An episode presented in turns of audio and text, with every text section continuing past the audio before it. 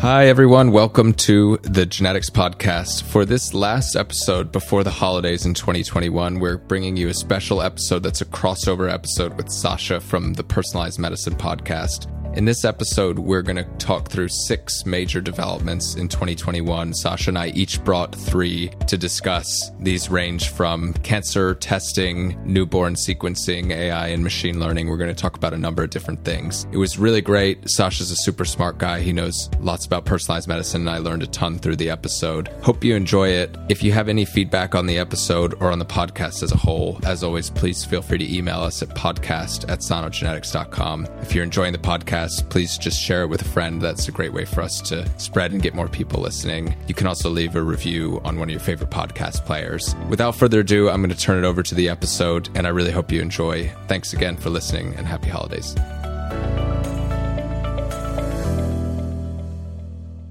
So excited to do this crossover episode. We're going to get right into it. I'm going to ask Sasha actually to just give a quick intro to his, it's not necessarily his number one. We haven't ranked these in any order, but number one on his list of big developments in 2021. And I'm going to ask a few questions and we'll kick the discussion off. Over to you, Sasha.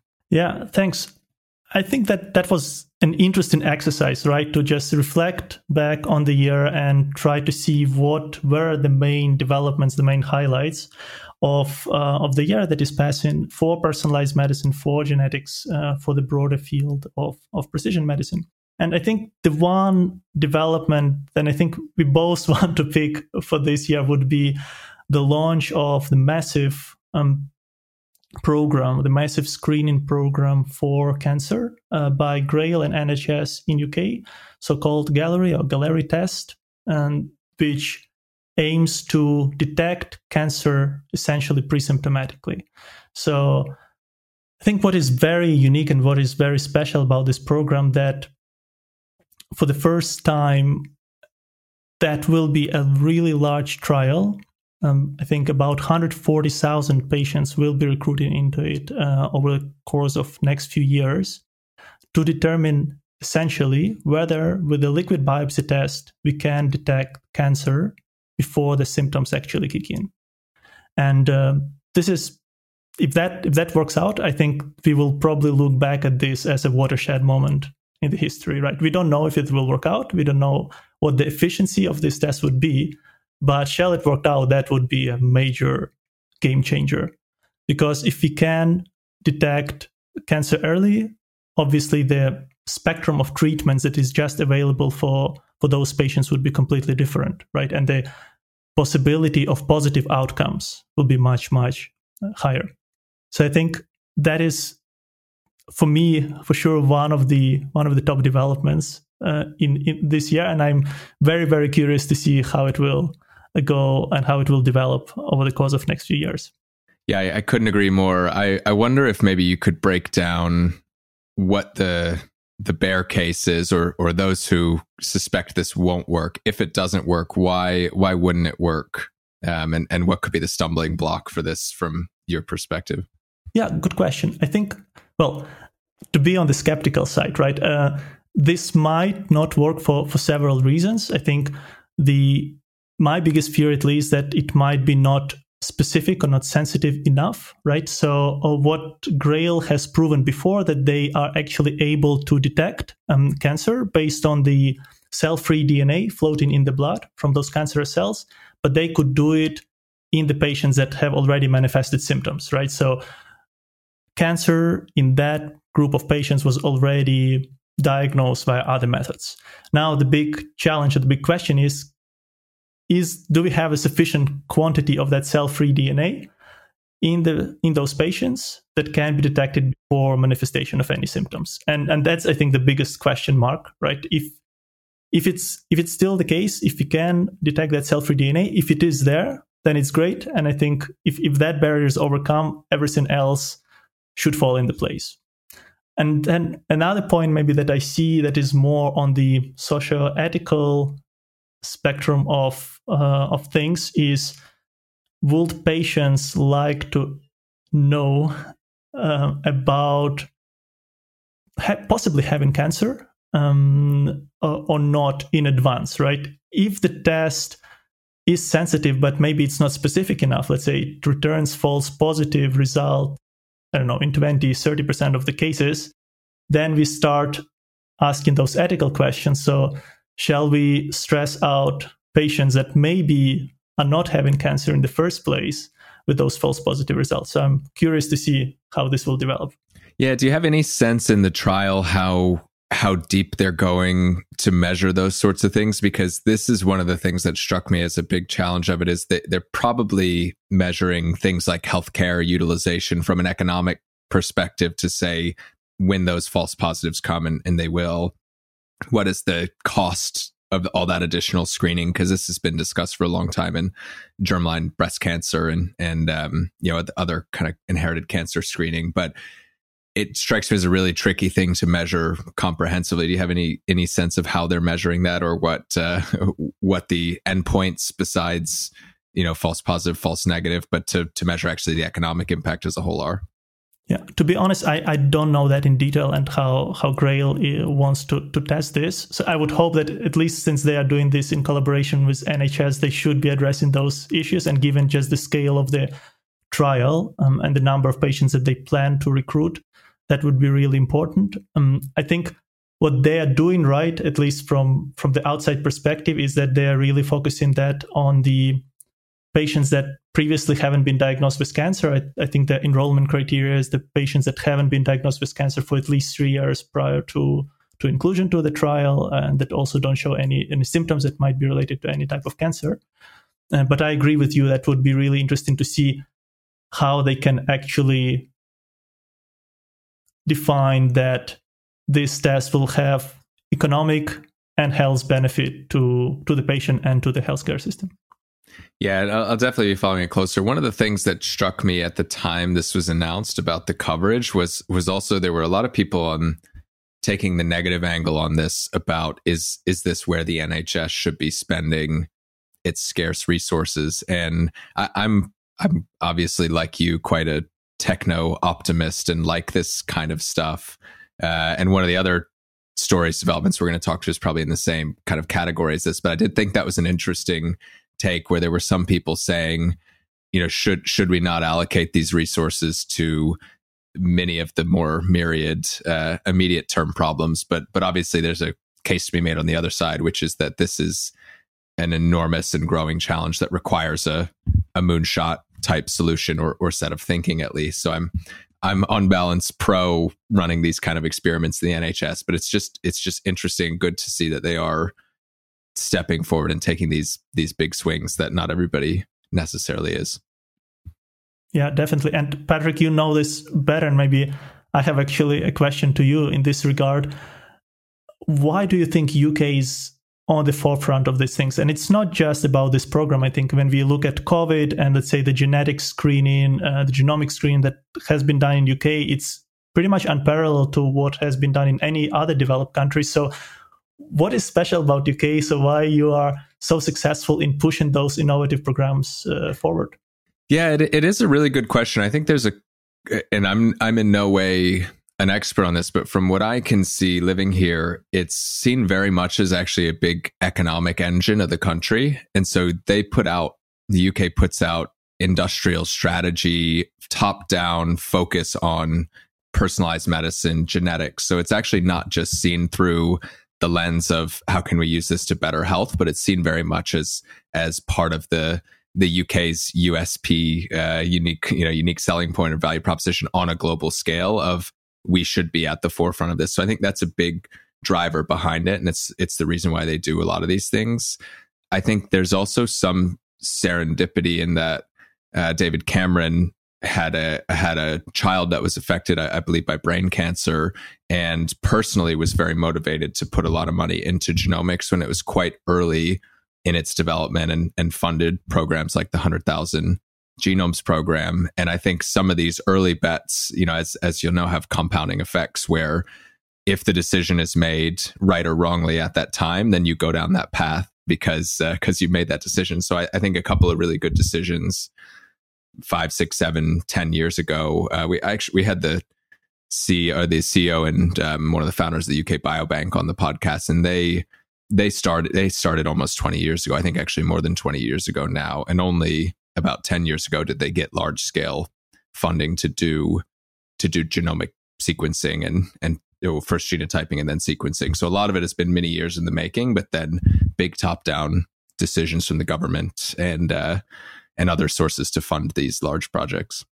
Perfect, Patrick. So I'm curious, what's what's on your list? What would you pick as as one of the biggest developments of 2021? Yeah, this is um, another NHS uh, one. We're not, it's not going to be hopefully too UK centric, uh, but this is a good follow up on this. This has been recently announced that the NHS and Genomics England are working together on a very large scale newborn whole genome sequencing screening program.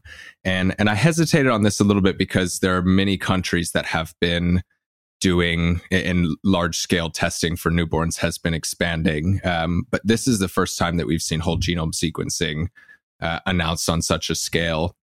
There have been uh, programs. So there's, there's a big program, Baby Seq, out of Harvard in the US that has done a lot of amazing work on what parents expect to receive back, the ethical implications and, and the uh, psychological implications, also the health implications. But again, I think it's just so powerful when an institution like the NHS gets involved in these kind of things because if it's successful, there's a, a, a way for it to actually be translated across to an entire population. So I thought that's what was so interesting and, and special about this. They haven't announced too many details about exactly what they'll be screening for, but it's it's looking to be a you know a significant range of uh, initially I suspect rare inherited severe and and treatable probably disorders that they'll be screening for but it gives a platform to start to test new things um, you know ho- and hopefully roll them out on a national scale in the UK and, and I imagine others will follow suit as uh, as the program's been successful. So I thought that was a really interesting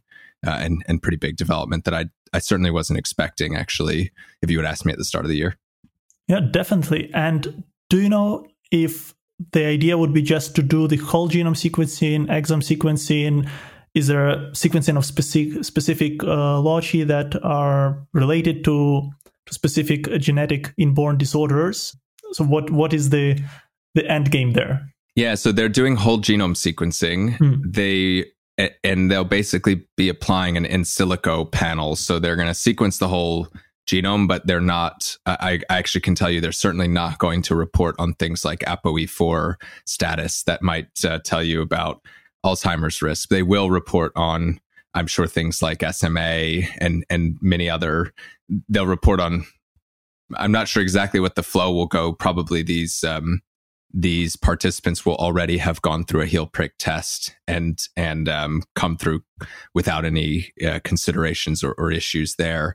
But they haven't actually announced what they're going to test for. But they're going to essentially, in theory, be able to test for anything uh, that a whole genome can cover. It's really just a question about what they actually will report on it. And and I understand they've made the decision to not report on late later in life uh, things. Obviously, ApoE4 is a kind of particularly challenging one uh, to discuss, but even some that may be a little bit more straightforward, like like BRCA, uh, I, I, imagine they will not be reporting on those, given that it's a 30 to 50 year timeline before any of those children or their parents could could make any action, prophylactic action on that. Got it. And I guess in this case, the storage of the data will remain with the with the authorities who will do the testing, right? So, or will patients, in theory, over the long term, get access to their full uh, genome sequences? Yeah, so in in theory, absolutely. My understanding is it'll become part of Genomics England's library. They actually use the metaphor, which I think is great. They call it a uh, a reading library. So it's a a, a, lending library is somewhere where you can take books out with you, but a reading library is somewhere where you have to go and read the books there. So they have a, a trusted research environment where uh, academic researchers, pharma researchers can go in and analyze the data. And, and I, I, my understanding is that participants will consent to be part of this program in the UK, you can make a subject access request, I, I, believe it's called, and actually request access to your data. But I think it's a really operationally challenging thing for them to do because it's such a large file. I, I don't think they love to get uh, tens, tens, hundreds, thousands of um, of these requests. But I do think there will be a day certainly within the next five to 10 years where, where participants will have access to this data because it's so unique where you only need to test once and you can have a lifetime of um, interpretation. I, I think it will absolutely go that way. Perfect. Yeah. And what do you think how this can improve our understanding of some of the rare diseases that are maybe even more rare than uh, than uh, let's say the average rare diseases that we speak about, like SMA, uh, something that happens maybe in one in million cases, something like that. What what type of developments would you expect to see happening on that front? Yeah, it's a, it's a really good question. Where one of the things that I think is interesting about this is it's actually very tricky to do kind of truly population representative large scale genetics cohorts. Almost all of them are really heavily ascertained. So in my PhD, I worked on a project focused on rare neurodevelopmental disorders and, and childhood disease. And we knew the way that project was structured. You only get into that research study if you've if you your child has a rare neurodevelopmental disorder. So it's hard then to make any uh, extrapolations about what the population frequency of a um, of a particular disease is. You can with some clever statistics, but one of the powers of this actually, I think, if it, they plan to just camp out in uh, maternity wards and try to enroll everybody who's interested, is, is, my understanding of the recruitment plan, and and it'll be probably something like a third of all babies that they need to enroll in a given year to hit the target. So they actually should get a really very representative sample uh, of of the population and and a true rate of some of these rare diseases because there's a lot of open questions about penetrance and having one of these having a genetic variant that shows up in people with a particular rare disease does it always cause that disease or are some people uh, actually avoid having the disease due to another protective variant i think they should be able to help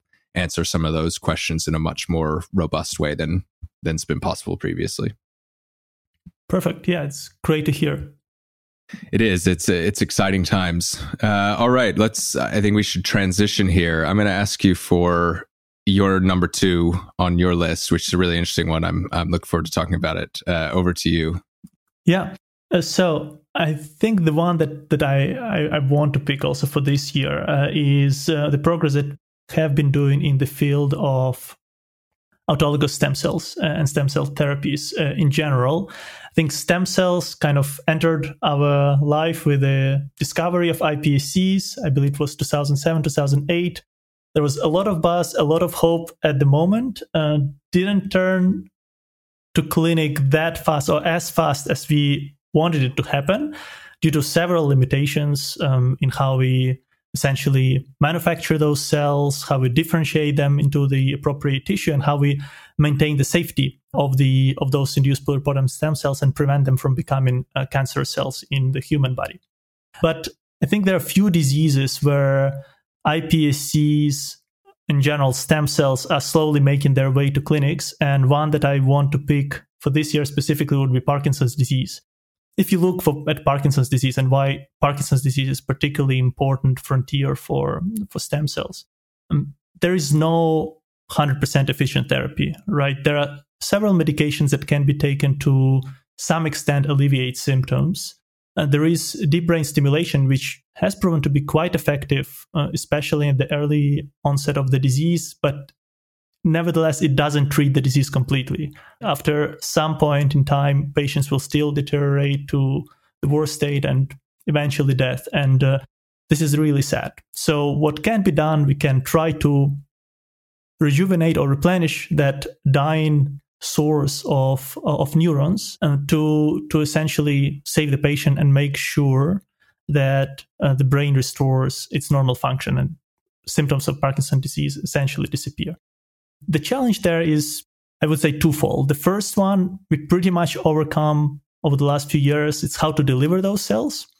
The good thing about Parkinson's disease, in comparison to a lot of other neurodegenerative disorders, you know exactly which cells you need to replace, and you know exactly the space in the brain you need to place those cells into. So it is a it is a very complex type of surgery, but is in the way very precise and very defined type of surgery. And over the course of time, we actually learned how to deliver those cells to that very specific point of the brain. Now, The second challenge is obviously how to get the cells and how to differentiate them to neurons. If you work in neurobiology, you know that neuronal cultures are probably one of the most difficult cultures to to maintain in the dish, let alone take those cells out and then reimplant them into the body. So the progress that, that has been made, and there are a few very exciting clinical trials being published this year. One of them would be from the BlueRock. This is the company that essentially develops allogeneic stem cell therapies. They take pluripotent stem cells from healthy donors, they uh, differentiate them into into the dopaminergic neurons, and they reinject them in the human brain. They've published a very exciting study this summer on the safety and the efficacy of um, of that approach in the first patients. But I think where the true holy grail, and coming to the grail again, uh, lays uh, in this space would be the autologous stem cells. And the reason is that with allogeneic transplantation, you still have the probability of quite severe immune response and uh, overall difficulty into adjusting of those implanted cells to adjust to the environment of the of the host brain the developments that we've seen this year uh, coming mainly like from Aspen Neuroscience, uh, the company headed by Jeanne Loring. I had a pleasure hosting her on, on our podcast in the beginning of this year. They're really showing very, very promising results in the way they can take take the patient's own cells, de-differentiate them to iPSC state, and they develop a very cool, sophisticated, or not maybe that sophisticated. Actually, it's it's elegant test, a genetic test to test for possible teratoma formation. So they have a way to screen the cells to separate the pool of iPSCs that is actually not dangerous for the patient, and then very robust protocols to differentiate those two neurons. And uh, they're planning to to launch that into clinics either next year or the year afterwards. And this is something that I'm very very much looking forward in the future. Yeah, I, I think it's excellent. I am also I'm very fascinated about the allogeneic versus autologous uh, debate. It seems like there's a, a little bit of a um, uh, a debate going on within the field of uh, ultimately both of them will be. I'm sure of it will be useful and important, but it seems like there's a little bit of a question of which one will ultimately win the day. And and I think you gave a good overview there of essentially autologous is taking somebody's own cells, reprogramming them in some way, and then transplanting them back into them Whereas allogeneic, allogeneic is so-called off the shelf, where you've taken effectively a donor population of cells and, and find the one that's the closest match. I'd, I'd be really interested in your thoughts on if you had to pick one horse to bet on in that race, and maybe in neuroscience, let's say, to to just constrain things a little bit. Uh, it sounded like you were saying autologous maybe is um, is your favorite, and I'd be happy to take the other side for the the sake of debate. I'm curious which um, which one do you think has has the most staying power? Since I'm the host of Personalized Medicine podcast, I have to pick autologous. I don't really have a choice uh, in this race, right? Uh, but like all jokes aside, I think both of them will definitely have their place in the market, and I think that will depend a lot on the condition that is being treated and how easy is it to manufacture those cells and make them safe for the patient we will see different developments for different diseases. And I don't even think it would be easy to generalize it, let's say, for neurobiology or for cancer, for any specific type of condition or indication. In general, I, I am a fan of autologous stem cells. There is a, I, I don't want to say misconception, but probably bias towards thinking that autologous stem cells are necessarily much more expensive to produce they probably are at this moment of time. The advantage, however, of autologous iPSCs is if we have established protocols how to do how to first like collect the cells, de-differentiate them, and then differentiate them in the target tissue, you need normally the minuscule number of those cells to essentially treat the patient. And you also don't have to maintain those large banks of, let's say, allogeneic cells and make sure that they are of the right quality that they don't accumulate, say, cancerogenic or other types of mutations over time, which is also a challenge for, for allogeneic therapy. So I think it will depend on the specific indication, on the specific type of treatment. There is certainly a lot of benefit in allogeneic therapy when we speak about the CAR T cells. I think there has been a lot of progress in that space, but I'm also curious to see how this will develop over a longer period of time. Yeah, I definitely share your your point that the primary concern it seems like is how you scale up manufacturing or, or the the process but i don't think we're there yet with either autologous or, or allogeneic. Both have their their own challenges but it seems like if the manufacturing or scalability challenge can be solved then it's it's clearly superior for obvious reasons that if you can use someone's own cells. Um, but I, I know I, I know I don't know enough about it to really speak to um, is too much of an expert, but I understand that it's it's got a big challenge ahead to actually get that um, get that process to be scalable in a cost effective way. Yeah, absolutely. And look, there are again a lot of startups who are trying to tackle that manufacturing challenge. We also had Nabiha Saklayen from Cellino on our podcast. I think developing the differentiation protocols to achieve specific type of cells is hard, but then scaling that up is probably even harder just because you need to control for so many different parameters in those very complex uh, environments and it's not an easy task. So there's plenty of room to for developments in that space manufacturing quality control and then actually release of that product as the final drug to the patient. Is uh, is as far as you're aware is parkinson's the first disease where is it the furthest along in terms of autologous stem cell therapies and getting to the clinic or are there others that are mm. that are further along or, or or in a similar in a similar ballpark? Yeah good question. I don't want to be wrong here so i i would honestly answer that i'm not aware of other diseases that are more progressed in terms of autologous cell usage. Well maybe if you look at the autologous cells or stem cells in the broader sense, you can argue that some of the cell based cancer therapies are based on autologous precursor cells. So those won't be iPSCs per se, but those will be autologous cell therapies. But in terms of truly dedifferentiated somatic cells, then differentiated into into the target tissue, I think Parkinson's would be one of the one of the first ones to to to have those type of therapies. Yeah, I'm, I'm also not aware of any others. Maybe one of the listeners who knows more about this than us. If if there are others, they'll I'm, I'm sure they'll email us or uh, or otherwise let us know. Definitely, let us know. Great, uh, Patrick. I know that your number two on the list is also very very exciting. Also concerns those emerging therapies. So why don't you tell our audiences what was your second biggest highlight? Yeah, it's it's not exactly a first in and of itself, but it's a it's I, think a significant continuation of what is going to be a trend for a very long time, which is extremely effective one-time therapies. Uh, initially, I think most of these were for very rare diseases like SMA. Uh, however, there are many, many more examples, I think, coming down the pipeline. In particular, two that I wanted to highlight was uh, gene editing of PCSK9 that was initially done in primates. So this is a uh, there, there's a set of genetic variants in this gene that will cause familial hypercholesterolemia, so high high cholesterol. And it was shown that a one time uh, base editing could be made in primates and, and there'd be durable. At least uh, my understanding is at least uh, 10 months potentially or, or, or longer of, uh, of durable cholesterol lowering.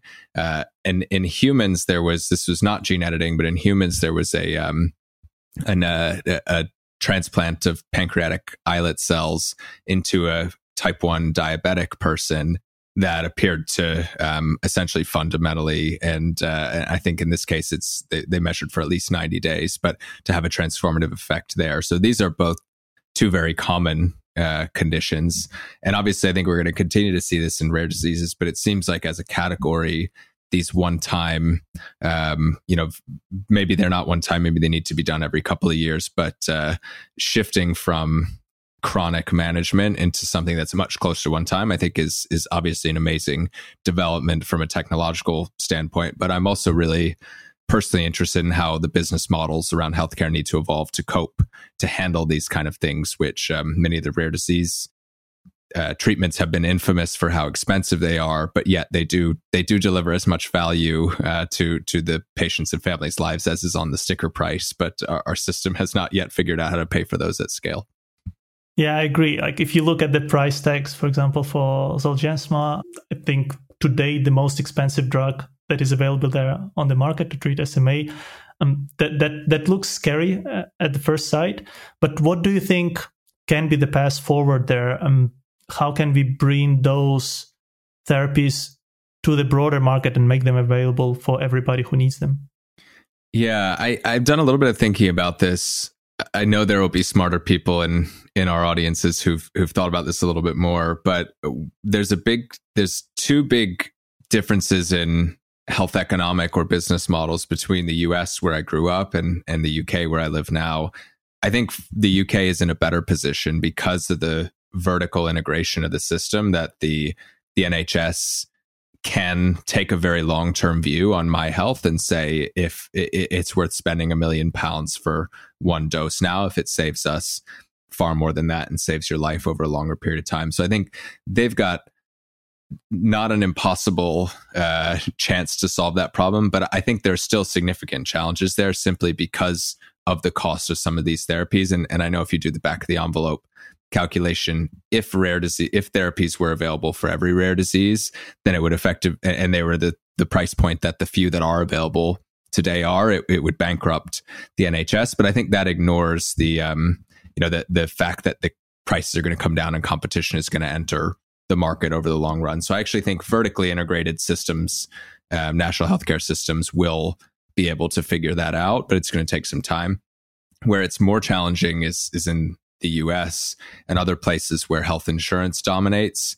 And I had somebody explain this to me, and it made a lot of sense after they explained it to me. But basically, you're not guaranteed to be with your health insurer for any period of time. I mean, you you may they they may expect you to be with them for five years or so on average, but if you move to a new state or uh, or or just simply decide to switch, they have a, a much bigger challenge, which is if they've paid for that million dollar treatment and then two years later you leave and you go to someone else, then then their their models break down. So the health insurance companies actually have to figure out how to develop some sort of credit system at large to account for the people who are swapping between um, and and the way that value works out of the long run. And so that's just a much trickier problem, I think, to solve it in terms of how this works. And I think it's probably delayed. Uh, it will will delay the adoption in some of these cases just because it, it's going to be a little bit more challenging to figure out how to pay for it. Yeah, definitely. And Patrick, looking at those genetic inborn diseases where one time treatment can be applicable, what are the other indications where you expect this type of therapies to emerge over the next few years? I have a I have a personal bias towards um, the long tail of rare neurodevelopmental and other childhood diseases. One of the big challenges here is it's it's assumed i mean and, and, there's some some works backs up but that there's a window of opportunity where you need to be able to treat the child in order to have you know to, in order to actually have an effect that if brain development has already um, you know been going for many years and and the child is becomes an adolescent or a young adult it may be very difficult to actually reverse some of those changes.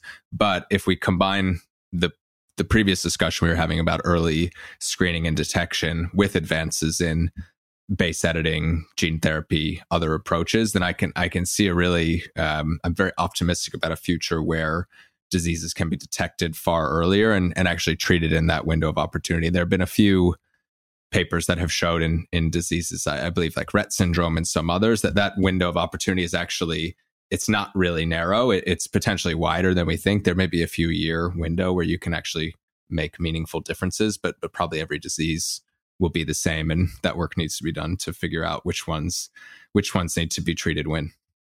Perfect. Great. Now the next one on your list I I'm excited to talk about because I this was completely not on my radar. Um, I had I had no idea what this was, and I did a little bit of reading beforehand. But I'm excited to hear from you and ask you a few questions. So I'm I'm going to turn it over to you for the next one to talk about glycoproteomic markers and explain to us what that is. Yes, I guess this is like an orphan highlight right on our list. I love glycobiology, so I must confess. And big disclaimer: um, this is something that my wife has been working uh, on quite extensively in in her research career um, as well. And uh, why I like it. So let me first break this down. So glycoproteomics, glycobiology allows us to measure different subset of biomarkers that is not really that common in modern diagnostics. If you think about diagnostics, you a think about DNA, so you would either use PCR or sequencing to detect specific DNA or RNA sequences, or you would use some sort of immunoassays or mass spec to examine proteins, right? These are your two classical type of biomarkers. You might also throw metabolites on top of it, uh, have some metabolomics, but that's that's essentially it. So when we speak about omics, it's always like genomics, proteomics, metabolomics. But there is this beautiful world of glycoproteomics uh, or glycomics that allows you to measure glycosylated versions of the proteins. And the reason why it hasn't penetrated our routine diagnostics so much so far is that because those glycans, those glycoproteins, are notoriously hard to study. So if you take, for example, mass spec, which has progressed tremendously over the last 20 years and helped us to understand essentially proteins and how, how they work, it's really hard to measure glycosylated proteins. It's really hard to measure sugars, although those are relatively simple molecules if you compare that to DNA again and proteins they don't like in, in mass spec terms they don't fly well in mass spec right? So did they just slip through the net somehow and don't show up? They slip through the net and because of the that simplicity in their structure right? So if for example you have glucose or mannose it's the same chemical formula they would generate very similar ions right? It's it's hard to distinguish those. Right. And then on top of that you don't really know the sequence of that glycan tree on top of the protein in the first place. Because if you have dna you already have sequence banks, you know like what the specific sequence of that gene should be. If you have a protein, you know what the specific sequence of that protein should be because you know the gene that encodes for it. But you have no idea how that oligosaccharide tree on the top of the protein would look like. But that oligosaccharide tree can be extremely important and can be extremely different between healthy cells and cancerous cells. And the development that I've picked as a third one for, for this year would be the first approved, FDA approved glycoprotein based test for cancer detection. And this is actually the test um, for for the pelvic cancer that is developed by the company called InterVenn. Uh, it's a San Francisco based company co founded by Professor Bertozzi, whom I'm a big fan of and admirer of, of her work. If she listens to this podcast, uh, somebody in our audience knows her, please let me know because I've been trying to get Introduce her show. Sasha. Yes, yeah. for a long time uh, yeah, she's she's essentially the godmother of the field, and uh, essentially what this test allows to do is to again detect the cancer much much earlier. That test also allows to distinguish between benign and malignant type of tumor, which is also not that trivial with the conventional biomarkers. And they have a full pipeline of other cancer indications where that type of approach uh, can be used in the future. So I'm very, very excited about that and obviously a little bit biased as well. Absolutely. So how does the test how does a how does the technology work in in the way that mass spec and other methods miss these pieces? What what are they able to do that allow them to to catch them? What's different?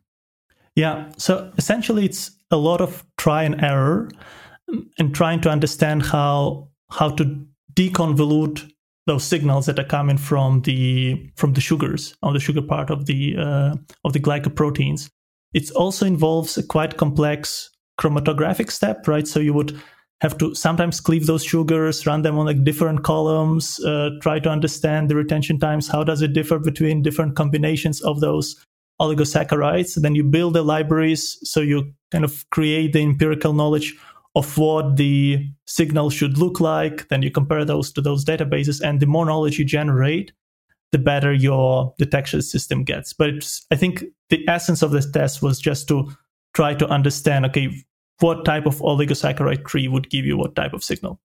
And then uh, effectively, is it the case that knowing these glycoprotein markers w- help to differentiate? Is it treatment strategy for the pelvic and, and ovarian cancer, or is it um, tells you something about progression? What does it What does it tell you? Yeah, from my understanding, in, in terms of pelvic cancer, it's mainly earlier diagnosis. The first thing, and the second one is distingu- um, ability to distinguish between those benign and malignant tumors. which is not that trivial.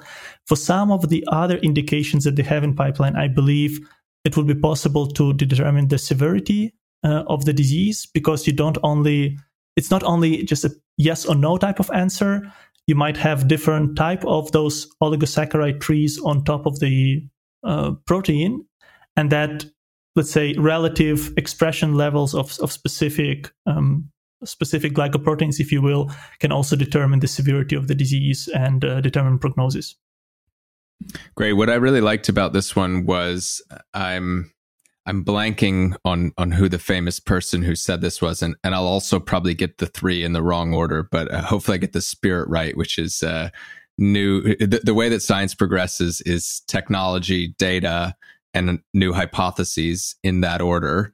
It's not uh, often people think, oh, we've got a new idea, and then we go out and test it. But actually, the thing that comes first is a new technology that helps you uncover something new, and, and in this case, it's to see see where see where we haven't seen before so technology data and then hypotheses and, and then the loop starts again so it's always i always love to learn about new new views into new parts of biology obviously sequencing has been that, that's been the story of sequencing for the last 20 years um, the amount of of discoveries that have come out of, of just a technological change but it sounds like there's a, a this is happening here as well something i should spend a little more time understanding I, I, completely agree with you on, on, on this approach, and I think that ties very nicely to the last point that that you, Patrick, wanted to bring up. And I'm sure we could have talked about this topic for for the whole episode. Yes. So why don't you tell our audience what did you pick? Actually, that's a really good, um, such a good segue because it is a, a new technology and, and a, um, a potentially transformative Uber technology, not just to help to our whole world, but the piece yeah the, the, the development i wanted to bring which again isn't necessarily a single event but is a continuation of a trend is is there's been some really big advancements in ai machine learning and drug discovery. And, and those of you who know me know that i'm not really a i'm not a kind of complete ai ml fanboy. That that's all i i talk about. But i think i think it's a useful tool. But there have been in particular a couple of big stories that should that stood out. The first and foremost is the open sourcing of um, of uh, DeepMind's AlphaFold uh, that enables us, you know, us. Obviously, I haven't downloaded it yet because I don't spend that much time coding anymore. But uh, anyone who reasonably knows their way around a machine learning model can now download this incredible uh, machine learning model for doing protein folding and predicting the way proteins fold. And, and I think that this will allow a thousand flowers to bloom over the next couple of years. Uh, and, and it's remarkable that they've actually made the decision to open source it and not keep it internally to do whatever they do. But I think they recognize that the opportunity for having an impact by open sourcing it was was so massive. And and there are a couple other kind of smaller stories around this.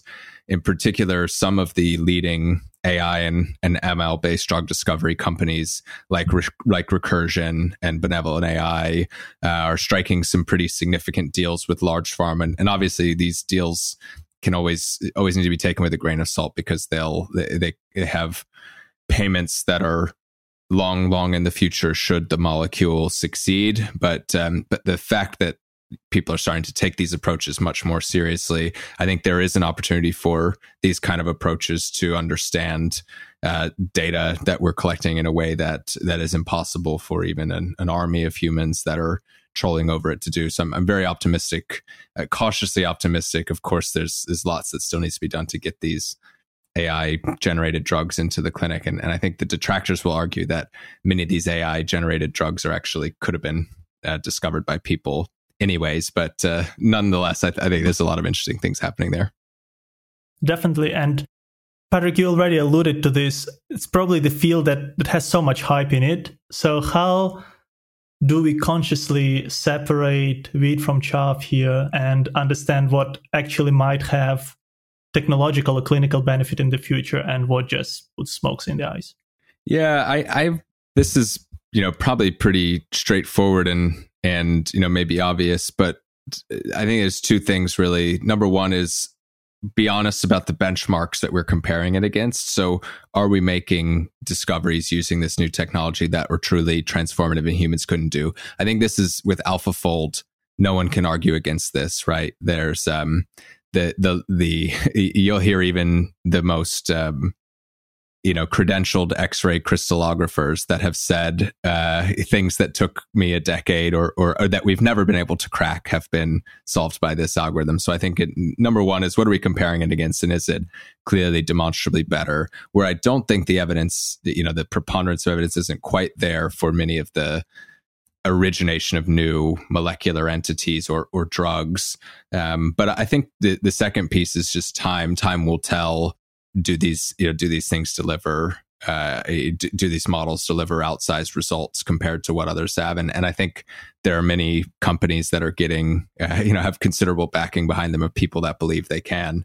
And so I, I think it will work itself out in the next five years or so. Either they will produce significant results um, or they won't. But I think we're seeing, we're certainly seeing encouraging signs that um, none of them are going away anytime soon. Great. And speaking about business and like where the money flows in this space, so where do you see the future of of that type of AI drug development? Do you expect large companies to like either acquire some of those smaller players and then fully integrate them, or you expect, let's say, the whole new class of pharmaceutical companies to emerge that will be mainly AI driven and will kind of pump the early assets into the large pharma uh, pipelines? Yeah, it's such a good question. I I suspect that a lot of the power will actually be in the hands when someone invents a a paradigm shifting technology or something that's sufficiently new. I think of Moderna as an example, and, and they've obviously benefited tremendously from the the success that they've had in in developing the COVID vaccine. But they have a, a very novel tech platform that they can go in in a million different directions. So they have the option, I think, to build a complete standalone pharmaceutical company.